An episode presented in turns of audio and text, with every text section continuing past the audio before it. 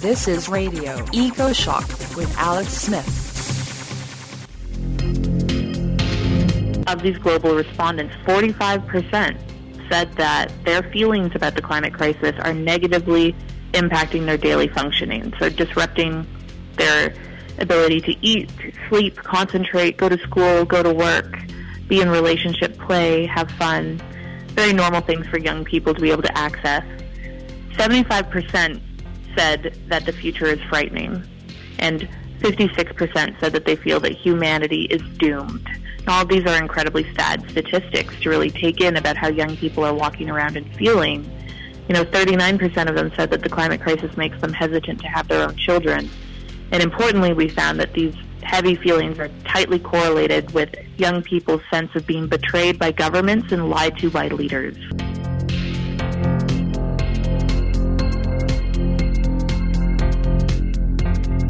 You know damaging climate change is just starting to roll. How do kids and young people handle that? Journalist, author, and academic Britt Wray is here to tell us with her new book, Generation Dread Finding Purpose in an Age of Climate Crisis. Dr. Wray is a Canadian transplanted to Stanford University and the London School of Hygiene and Tropical Medicine. She is a postdoctoral fellow investigating the mental health consequences of ecological disruption you may be dealing with those impacts. Today's youth certainly are. From California, Britt Wray, welcome to Radio EcoShock. Thank you so much. It's good to be here. Who is Generation Dread and what defines them?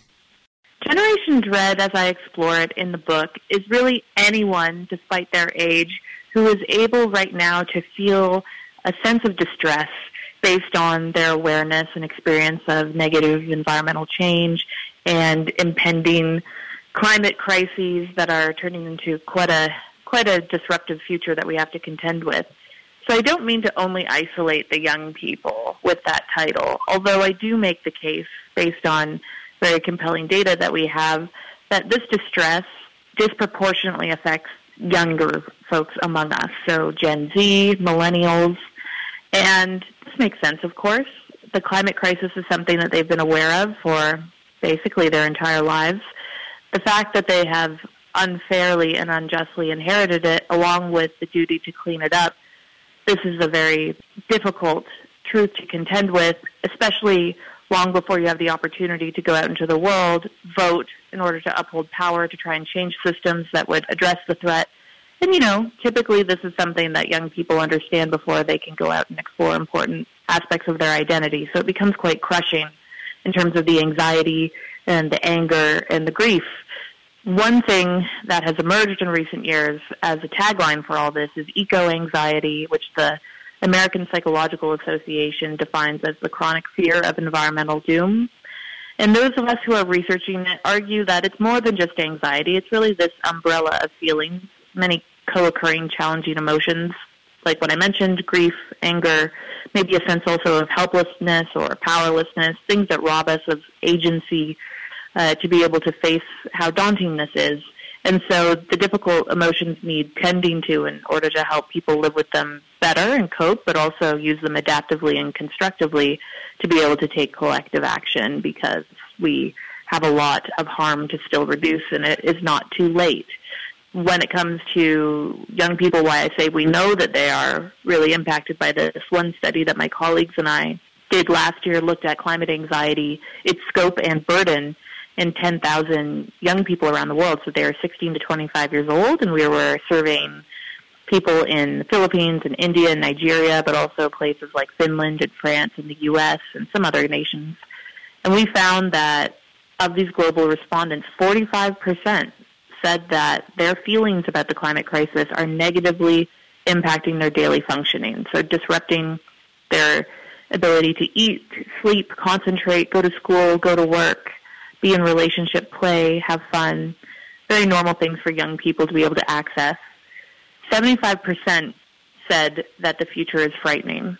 And 56% said that they feel that humanity is doomed all these are incredibly sad statistics to really take in about how young people are walking around and feeling. You know, 39% of them said that the climate crisis makes them hesitant to have their own children. And importantly, we found that these heavy feelings are tightly correlated with young people's sense of being betrayed by governments and lied to by leaders. Introducing this concept of institutional betrayal and the psychological injury that can occur when people with less power rely on those with more power to protect them and they fail to uphold that responsibility. So Generation Dread is any and all of us who are feeling these forms of distress about the climate and wider ecological crisis, but we need to pay particular attention to the way that it's affecting young people all over the world, as I mentioned, in some lower and middle income nations with higher hazard or exposure in the climate crisis, as well as high income nations. It's something we can see everywhere. Well, those are terrible statistics for young people. I do know that the baby boomers grew up knowing their city could be incinerated at any moment by an exchange of nuclear weapons, and uh, we were trained to dive under desks or jump into a ditch if a big flash announced the atomic bomb had arrived. How is that different from the stress young people are growing up through today? There are certainly some important overlaps and similarities with that kind of existential stress between heightened nuclear threat and the climate crisis and some key differences. So when it comes to nuclear annihilation, of course, there is a true helplessness at play because whether a foreign leader drops a bomb on you suddenly, there's really not much that you can do. You're totally exposed. It's extremely unjust and living with that waking fear is incredibly existentially difficult and has been for young people, of course, through time, as you mentioned, who had to do duck and cover drills under their desks. It has produced this psychic numbing effect in in both crises where that helplessness one feels under, you know, potential nuclear annihilation and the helplessness we tend to feel in the face of the climate crisis because of how overarching the threat is is somewhat similar. However, the the threat of the climate crisis is extremely different than the nuclear threat in that it requires action from all of us because we're not talking about detonate, do or don't. We're talking about the fabric of our world and every single choice that goes into the way that we are living day in, day out by burning more fossil fuels. We have a lot of agency in this crisis as compared with the nuclear example because we've known about it for decades and we've had opportunities to deploy solutions and have been foregoing that for a variety of perverse reasons bound up in power and politics. However, we still are on this, you know, moving escalator here. Yes, it's kind of going downwards, but we can do things to turn around and, and crawl up the escalator before we hit the bottom floor.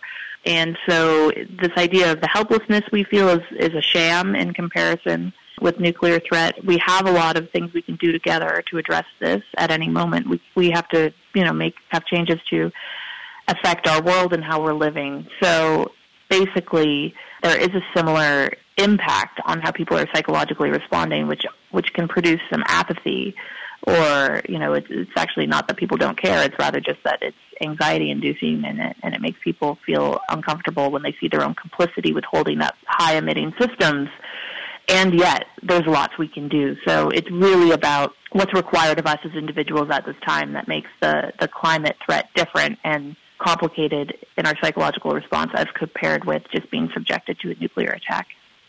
You got your doctorate in communications at the University of Copenhagen, and you were moving along in a direction, and then something seems to have turned you toward this new brand new field really about about eco anxiety and, and the impacts of knowing about climate change and the other ecological problems. What drove you into that new direction?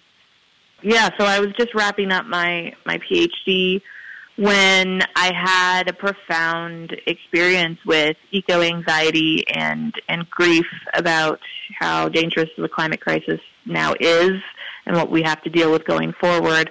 It really occurred when my partner and I in 2017 started talking seriously about trying to get pregnant and as a science communicator ingesting all of these climate reports and squaring them with the lack of effective action from our political leadership.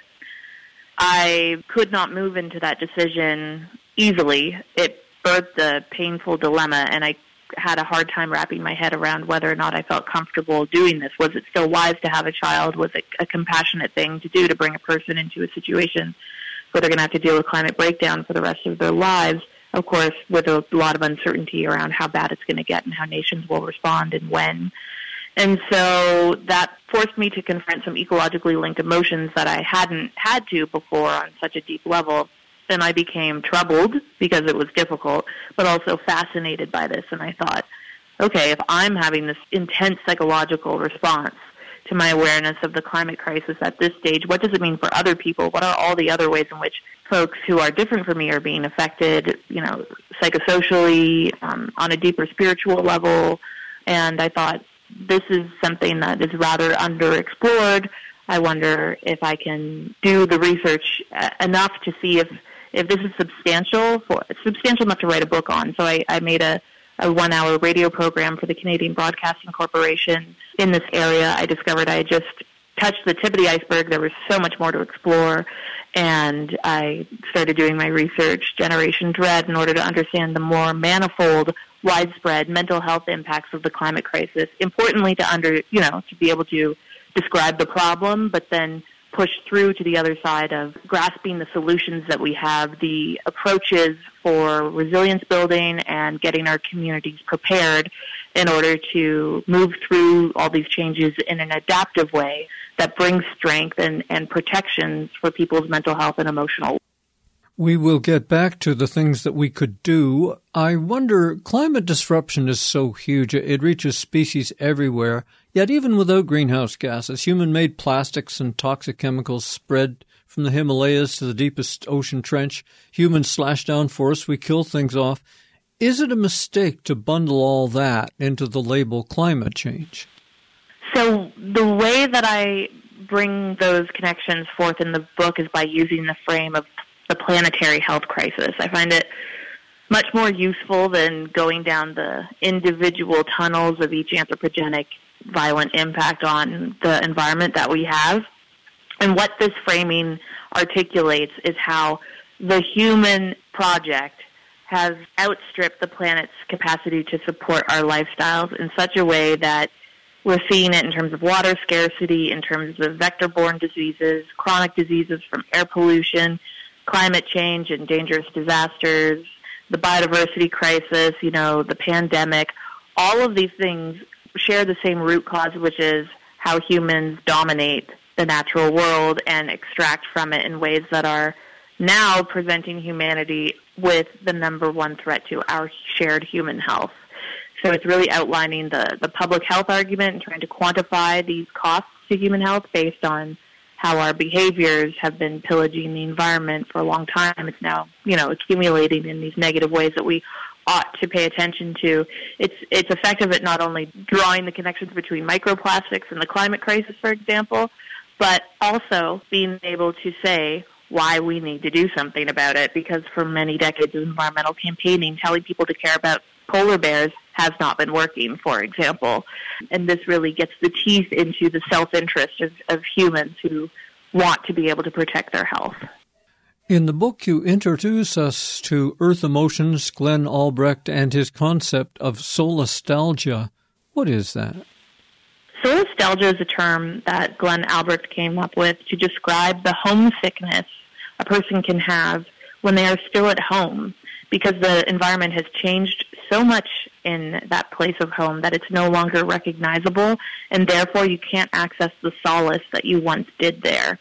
He had this feeling when first looking out upon some rolling hills in Western Australia that he played in as a child, but when returning some years later, saw that it had been transformed into open tar pit mining. And he was struck with such a sense of loss and sadness but importantly, this this mixture of nostalgia and the the missing of the solace that the place once gave him, which forced him to come up with this portmanteau to be able to describe what it was that he was feeling. And it's been interesting because while he came up with, with that term many years ago, I believe around 2010 or so, it has since been shared with many communities around the world who say, yes, this is exactly what we feel this is what is going on as our landscapes erode, as our livelihoods are no longer things that we can uphold because we can't fish here anymore, for example, or we can't traipse along the ice because it's melting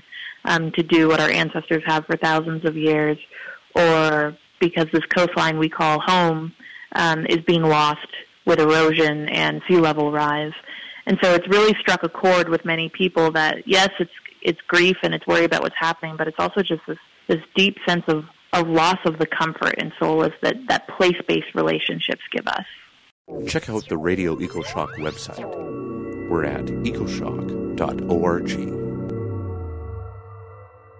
You are tuned to Radio EcoShock. I'm Alex Smith with our guest, Dr. Britt Wray. Her new book is Generation Dread Finding Purpose in an Age of Climate Crisis. Your book takes a three step approach. We become aware of humanity's dangerous direction first, and then that's followed by an emotional reaction, and then hopefully a transition into activism or a purpose. Does everyone follow this path, or can some people go straight from ecological awareness right into activism without suffering through the feeling stage? Certainly, people have their own pathways, and not everyone hits each step in the same order. I try to highlight the importance of feeling all of the challenging emotions that arise with understanding that our, our connections that we hold dear in the world are being disintegrated and our life support systems are naturally, when disintegrating, going to produce an, a difficult environmental impact within us because it shows that we care and that we are wakeful to what's happening and it's really a compassionate and humane approach because we want to uphold the health of life support systems and other species and vulnerable communities. Um, and so being able to acknowledge that and let the feelings be there sounds simple, actually very hard for a lot of people to do. A lot of people have not been welcomed into a space of inviting negative emotions as important information, being able to integrate them without self-judgment or shame, especially coming off of many years of kind of neoliberal thinking and progress and toxic positivity and things that um, would easily produce some shame around feeling difficult things. Then understanding we can do things to transform these emotions within ourselves and work on psychosocial and emotional resilience building skills. Um, there's kind of an internal activism toolkit to make people deal with the fact that it's hard to have your eyes open to the problem and work on this issue. You can easily fall into spaces of burnout because it, it demands endless energy from you and you still might feel like you're not making a dent. We need to be able to do things to support ourselves individually inside and then also come together with others and take those transformative actions to change the world itself, which is of course the main intervention we need to feel better. We need climate action in order to feel better about this entire crisis. However, what you point out is that some people, again, because of this kind of cultural of belittlement we live in, or um, you know, an aversion to difficult emotions, um, fear that if we let them in, we'll just kind of be subsumed by them, can try to offset the emergence of distress into the sentence we've heard again and again through time that action is the antidote to despair. And so instead of letting the feelings be there, can just offset them immediately and then roll their sleeves up and get to acting, which is great. Of course, we need much more action and it's super urgent, and so all that is productive as long as you're also doing what's needed to support the existential feelings because this crisis is basically ripping away people's ontological security, a sense of order and continuity in their life, which can have a lot of behavioral impacts if not cared for, because these are scary truths that we have to deal with, and we'd rather, you know, many people show us we'd rather avoid them, turn away, um, stick our heads in the sand. And so, whether we consciously approve of this going on within us or not, like these feelings will be under the surface, and they can pop up and and produce maladaptive coping if we're not paying attention to them, or cause us to snap and burn out when they do do emerge. So, I try to encourage people to um, through the book and through the writing and, and knowledge of climate aware therapists like Caroline Hickman, really argue for an inside out approach to activism that doesn't offset all the distress just into internal action with the expectation that that'll take away all the pain and you'll just be fine because we're in a battle of many losses here, and we know we're going to have to continue to bear witness to struggle, to loss of human life, to loss of species, to loss of wild places as we continue to do what we can to save what we can.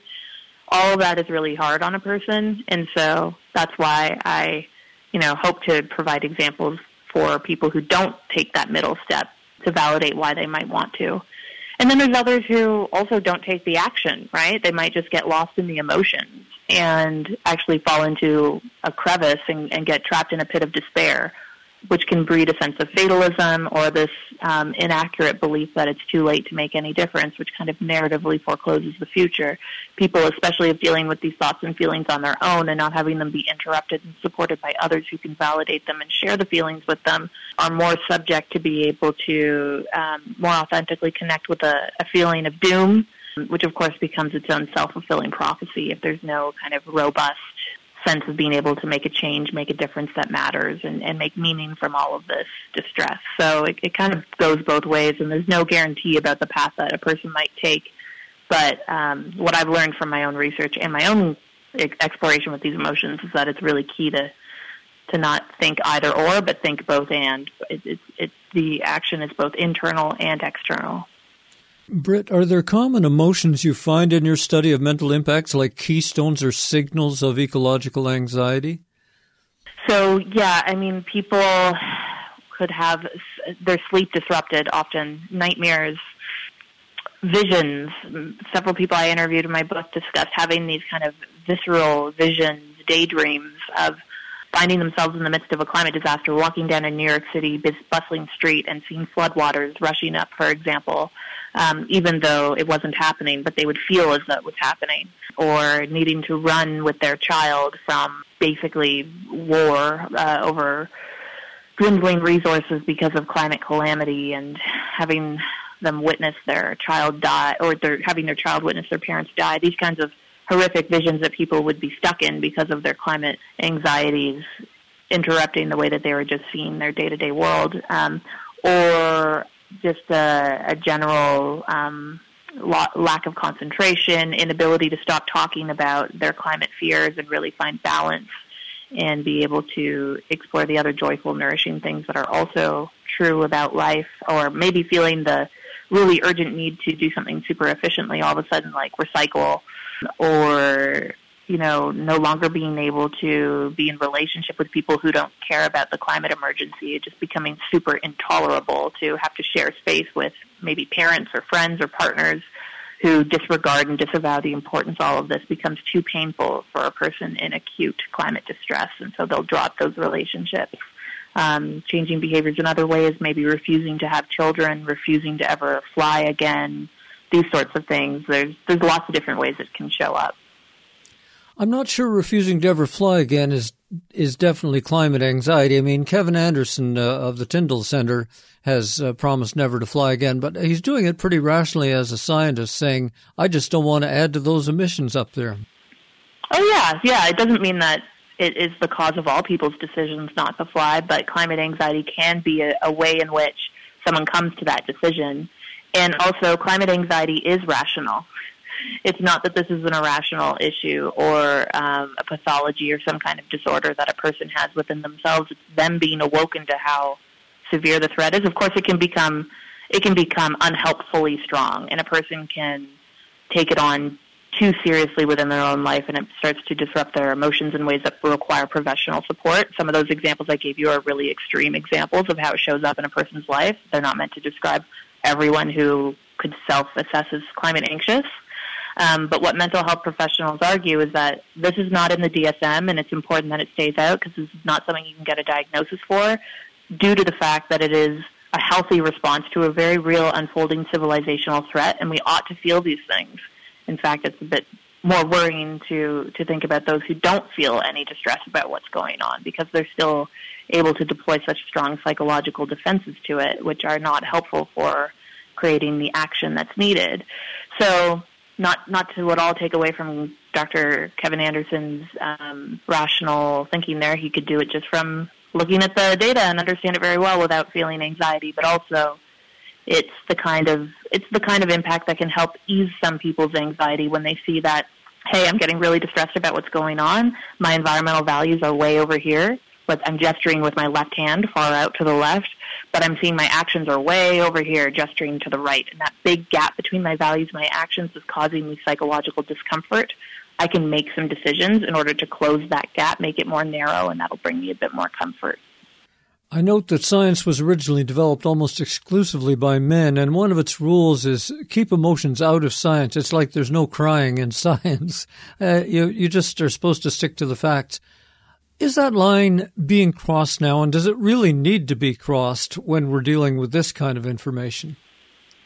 Yeah, it, it's not working anymore to keep the emotions out of the science. It is becoming too mentally exhausting for many people working in these fields of conservation biology, climate science, and other kinds of environmentally focused professions to bear witness to what the data shows, um, what the observations make completely clear, and worth understanding how much harder it's going to get because of the lack of action and denial of um, how serious this has been over time. And so it, it becomes just overwhelming in the sense that some professionals quit in order to get some relief. It just it, it is too much, and these are emotions that they're contending with. It's the burnout of having to exist in this system that is not deploying the solutions we've had at our fingertips. Um, and well, yes, there's a lot of collegial concern in science that if your colleagues see you acting in a certain way that applies emotional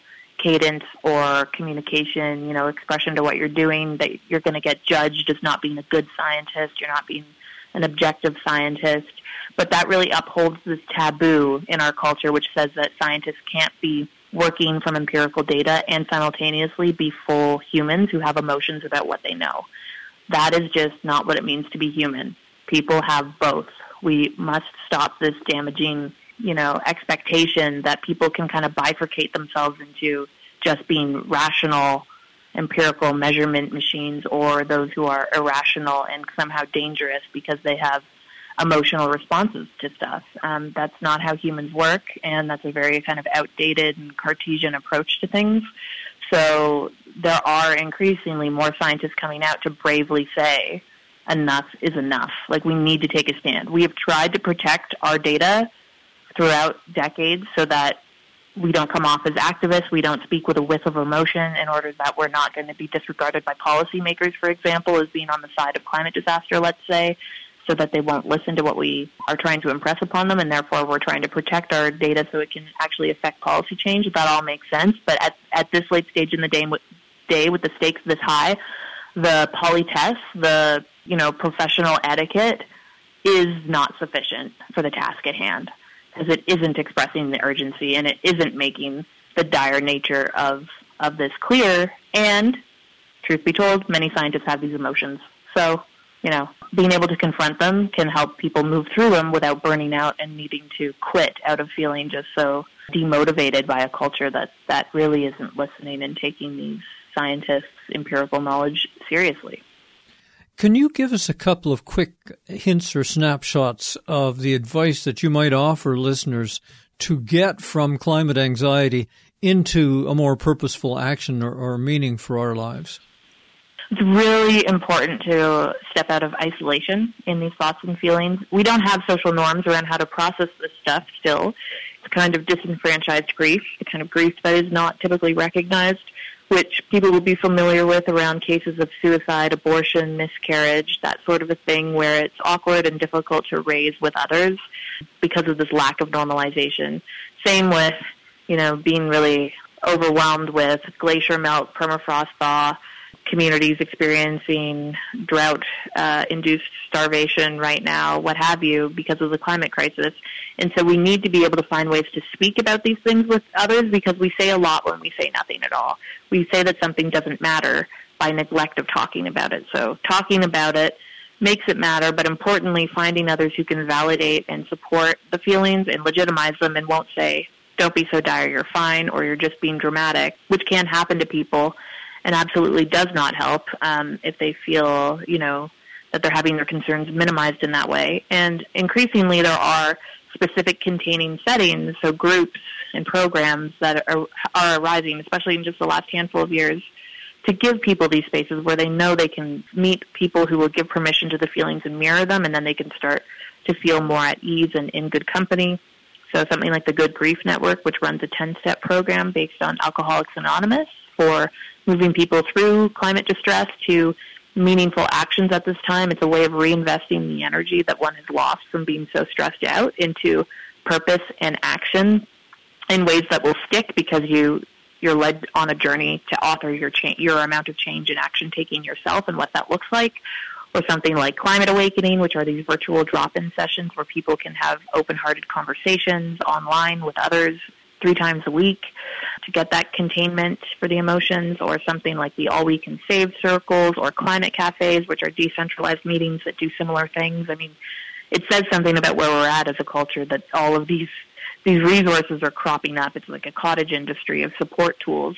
But then, you know, importantly, it is it is really key that one can can let the distress and the despair and the hopelessness and the helplessness or whatever it is that one might be feeling, let it be there and actually lean towards it. Because the only way out of this is through. We can't avoid these feelings and they're totally legitimate. And the key is to not get stuck in any one dire place with them. So to learn to harness them requires movement and being open enough to get curious about these feelings and lean into them. We know this from a lot of interventions for dealing with anxiety and depression and, and other forms of, of distress too. Um, this can be really helpful. It allows the permission, it removes the judgment, and then valuing these feelings and having them teach you things as you as you feel them can really kind of whack away the distractions in life um, that might otherwise be clogging your sphere and can point out some existential meaning within you about okay let's reassess the situation here let's like really own up to the severity of the predicament and then you can engage in what's called meaning focused coping which says i can express my existential goals values and beliefs and seek forms of connection and communication that allow me to to tap into what i find most existentially meaningful. And that process can bring people into ways of being at this time that will make them feel much better because they know that they're making meaning from the distress and you know in whatever way they they want to addressing this issue so there's many more coping ideas than that but those are some broad strokes that can i've seen transform a lot of people who have been otherwise trapped in some pretty dark places when contemplating the climate and ecological crisis, and then they end up feeling far less plagued by the feelings and far more useful and can really step into some empowerment and agency and know that they can tolerate difficult things while also working towards a better future. That's great, great resources. As we wrap up here, how do listeners connect with you and your newsletter, Gen Dread? Oh, thank you. Um, so, Gen Dread, the newsletter, is free. It's at Gen Gendread, G-E-N-D-R-E-A-D dot substack dot com. You can um, also find me on Instagram at Gen underscore Dread or on Twitter at Britt Wray with two T's, B-R-I-T-T-W-R-A-Y. And then my new book, Generation Dread, um, is out in anywhere you can get books now. We've been speaking with Dr. Britt Wray from Stanford and the London School of Hygiene and Tropical Medicine Center on climate change and planetary health, and that's really what she's about. You can get more tips to follow up in my blog at ecoshock.org or just go to brittwray.com. Britt, thank you for helping us out on Radio EcoShock. Thank you so much for having me, Alex. Good to talk with you. I'm Alex Smith. You're listening to EcoShock Radio for the world. I'm Alex Smith. Get it all at our website, ecoshock.org. This is Radio EcoShock with your host, Alex Smith. There was a lot packed into that Britt Wray interview, going by pretty fast. As with all my interviews, you can listen again, free, no sign-ups, no ads, just listen, take notes, and think again. Find all past interviews at ecoshock.org. Next up, corporations, governments, and some green activists are pushing forests to offset continuing carbon emissions or even to limit warming. Find out why new science questions all that.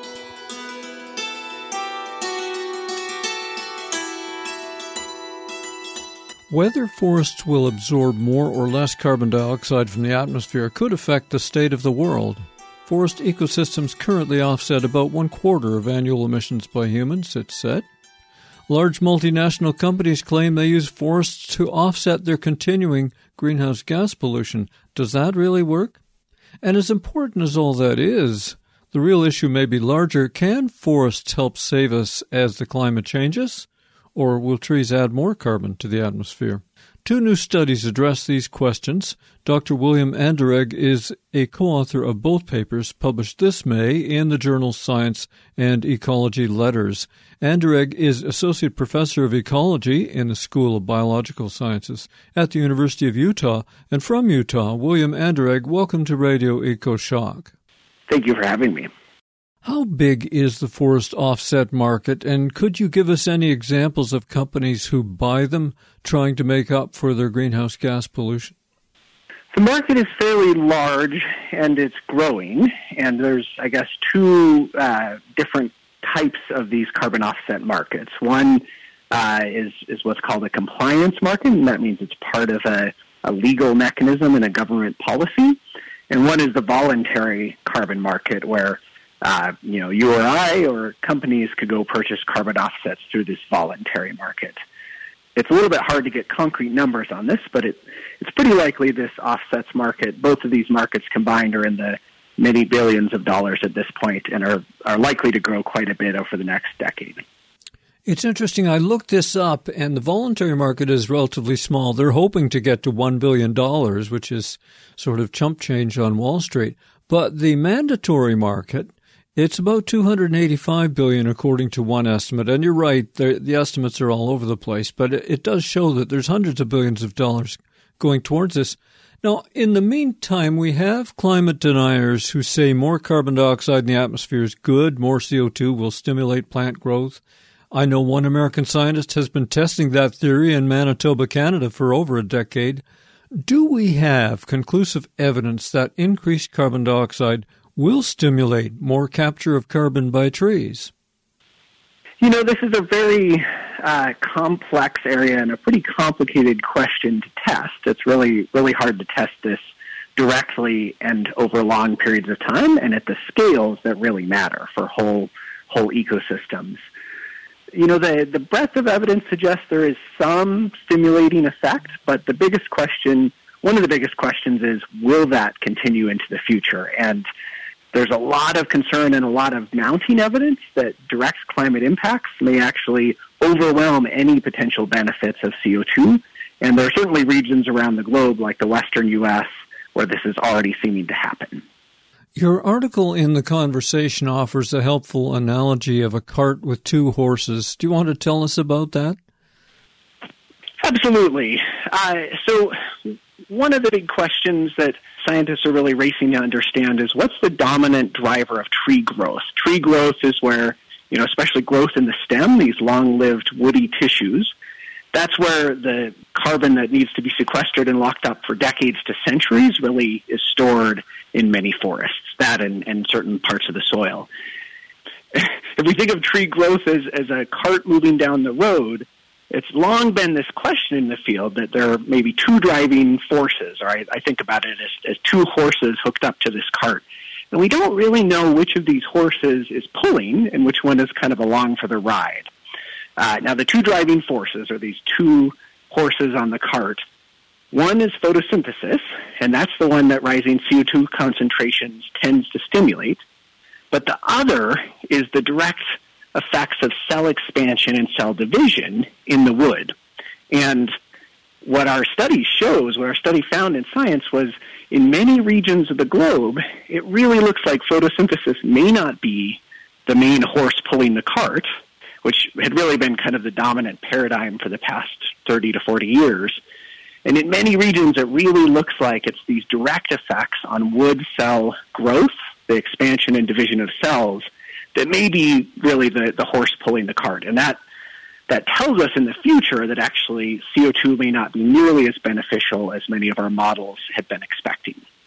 You also find that water availability is key to tree growth and with it carbon capture, and we have growing reports of drought in many parts of the world, including the American West.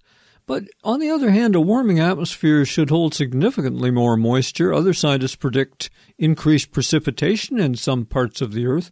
Could that balance out the water limitations that you found? Yeah, this is this is one of the really the unfortunate or, or brutal paradoxes of climate change, which is that there are some areas that get wetter, and in some cases we see a lot of, of these wet extremes, like more floods. But there are a lot of regions that we expect to get drier, where you see more frequent and more severe droughts.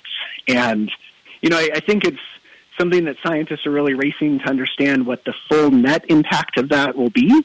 But because, especially for things like crops and ecosystems, how hot and, and dry the atmosphere is, that you can think of it as how much is the atmosphere sucking water out of plants and out of soils, that is a huge function of temperature. And as temperature goes up, that pull of water increases, and that makes droughts a lot more stressful. So it's it's really possible to have a lot more stress on crops and a lot more stress on forests, even if precipitation, the amount of water from the, falling from the sky, doesn't change or even get slightly wetter. So I, I guess a key thing to realize about drought is it's not just about rainfall; it's also about how much water gets sucked out of the ground and out of plants.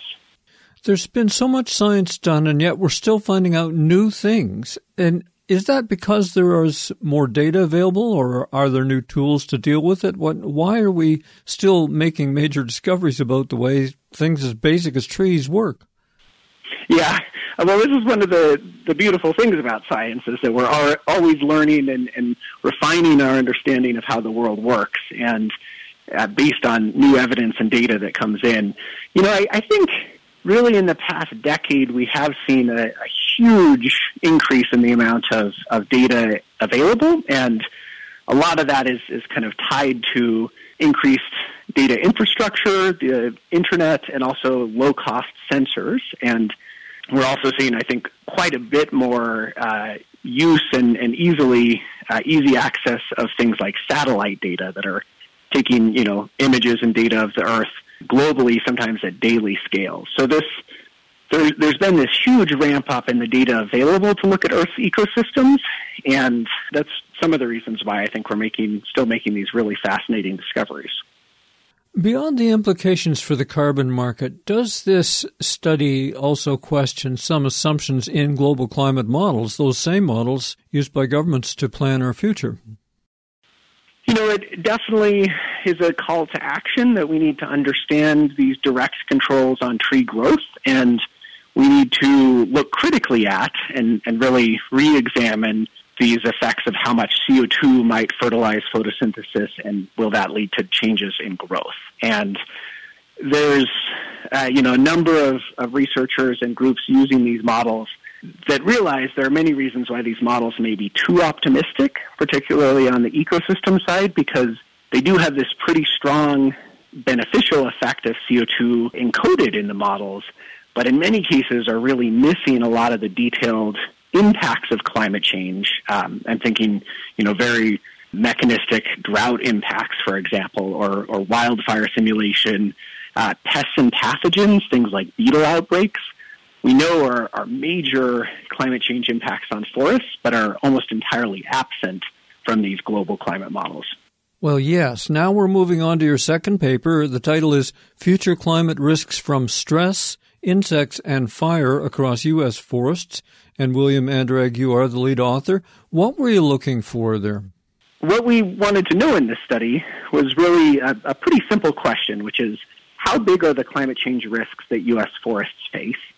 and where are they larger? Where what are the spatial patterns of those risks? So we looked into the past, to the past 20 to 40 years, uh, and looked at fires, climate stress like drought, and insects, and built maps of you know where have these impacts been the most severe, and built these statistical models to connect them to climate variables. And then we used some of these future climate model projections to ask, okay, based on the past, based on our observed relationship between these impacts or these risks and climate, what does the 21st century look like for U.S. forests? A huge, huge question. And I suppose everybody now wants to know well, what did you find? That's pretty simplistic, but do you want to give us a clue?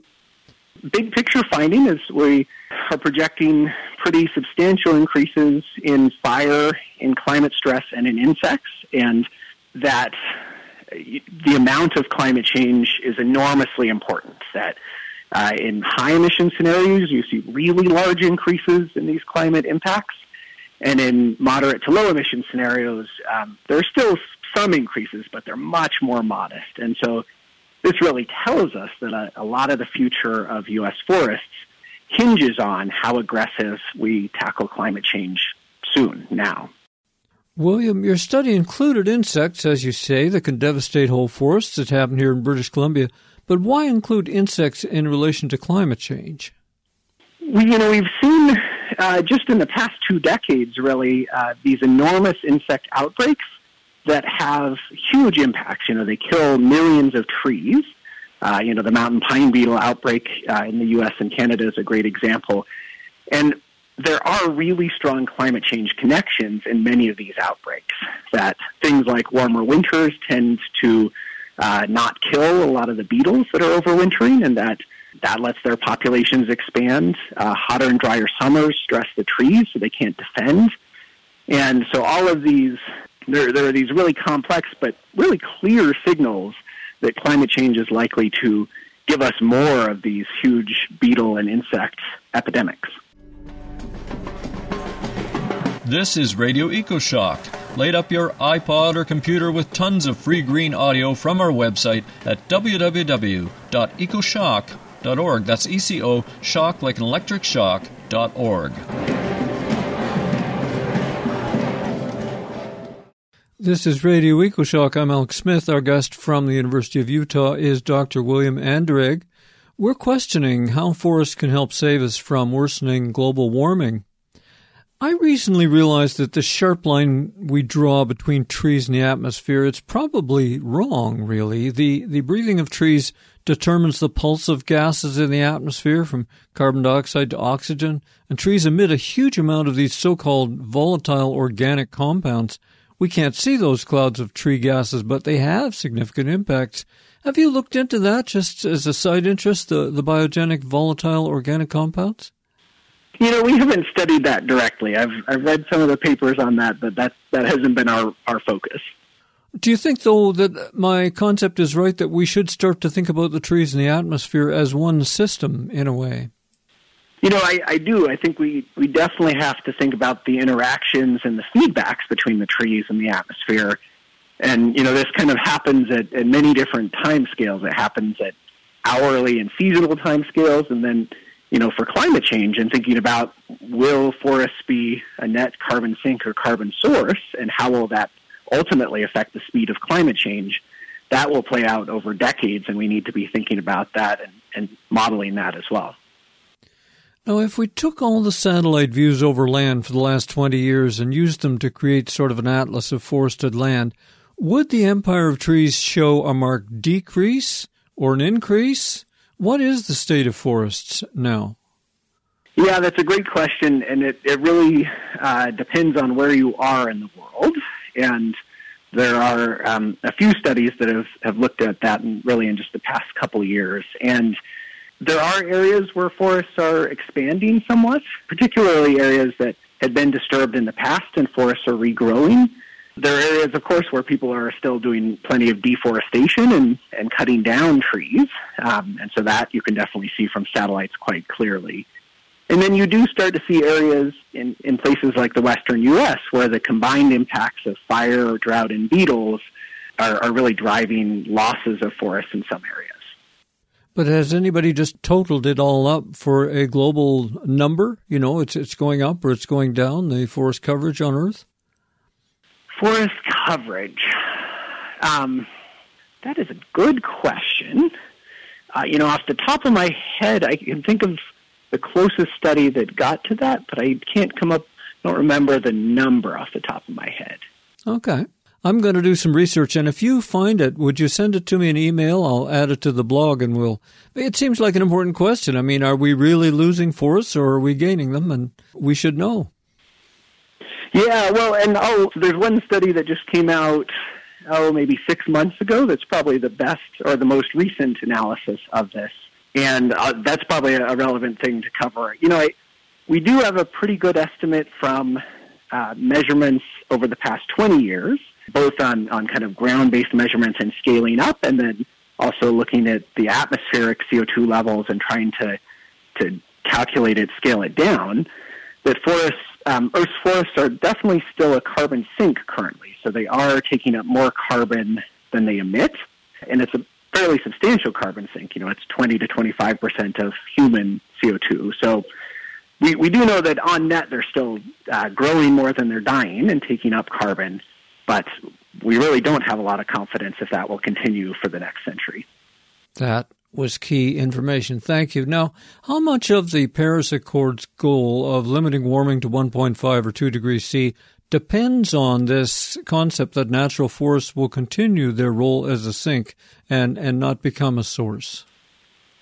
It's fairly crucial. So I guess one one of the things, you know, the, these groups that look at uh, what are the different pathways and scenarios to getting below one and a half C or two C, and some amount of, of land carbon uptake, whether it's in forests or in soils, and in soils can also come in through agriculture. Those are pretty key components of almost all pathways to stay below 1.5 Celsius. So that's that is a pretty important component of these Paris Agreement scenarios. Now, that said, I think in talking about and thinking about the climate change risks to forests, what's really clear from lots of research is these risks ramp up non-linearly with the more warming that we have. So the odds of flipping all forests across the globe or, or on net flipping forests from a carbon sink to a carbon source go up a lot in high emission scenarios, and they're probably quite a bit lower in low emission scenarios. And of course, low emission scenarios are really the only ones that we have any hope of keeping warming below one and a half or two Celsius. So we, we need forests, but I think the risks to forests are, are really highest if we don't tackle climate change. And your papers look at many environmental threats to forests, from insects to fire and more, but you don't seem to quantify logging or deforestation for agriculture. Are these significant factors when estimating the future of trees during this climate shift? They are quite important, yes. And roughly speaking, things like deforestation are, you know, responsible for about 10 to 15 percent of carbon emissions currently, and so that's a that's a pretty substantial number, and that tells us that a, a key piece of heading off climate change and of climate policy has got to be slowing and stopping deforestation. You suggest policymakers and land managers are operating with old science, which is not good enough now. What kind of new tools are needed? How, how can we bridge this gap? You know, I, I think that all the policymakers and land managers I interact with are really excited to try to use the best available science and really the newest tools in science. But it's getting that data out there and getting it freely available and easily usable to stakeholders that's crucial. And so that's, um, I think that's an important call to really have open science and, and publish things, you know, to where anyone can read them and anyone can download the data but also to build the bridges and, and figure out what folks need and what tools they actually would use, and then have scientists and stakeholders work together to get those tools out there. You've written several papers that question the use of forestry as a tool to offset carbon emissions. Do you have fundamental questions about that as a process, about whether it's real? I'm fairly concerned about carbon offsets and whether they currently represent real, additional, and, and permanent storage of carbon. I think that the more we've looked into it, the more concerns and questions I have. And it's something that I think we, we want to be very careful about and, and look at closely before we scale up and, and rely on forest offsets in any bigger manner. You know, briefly, for, for forests to actually have a, a true and effective climate mitigation, they need to do four things. They need to be permanent, so that means they need to have that carbon locked up for at least 100 years or more. They need to actually cool the climate, so there are places on planet Earth where rolling out more tree cover can actually have a net warming impact. That's in particular places where there's a lot of snow on the ground and trees are darker than the snow beneath them. And so even though they store carbon, they can still on net heat up the planet somewhat. So they got to avoid those places. They need to account for the potential for that carbon to go elsewhere. So if you protect a forest in one region, it's possible that it just gets cut down next door or gets cut down in the country next door. So that's the, the a third piece. And then the fourth is you have to have additional carbon stored than what would have happened if you didn't pay for the offset. And that piece of additionality is very often not met in many of these carbon offsets. From the University of Utah, we've been speaking with scientist William Anderegg, and you can find links to the news and science we just talked about in my show blog at ecoshock.org. William, thank you for joining us on Radio EcoShock. Thank you for having me. I'm Alex Smith.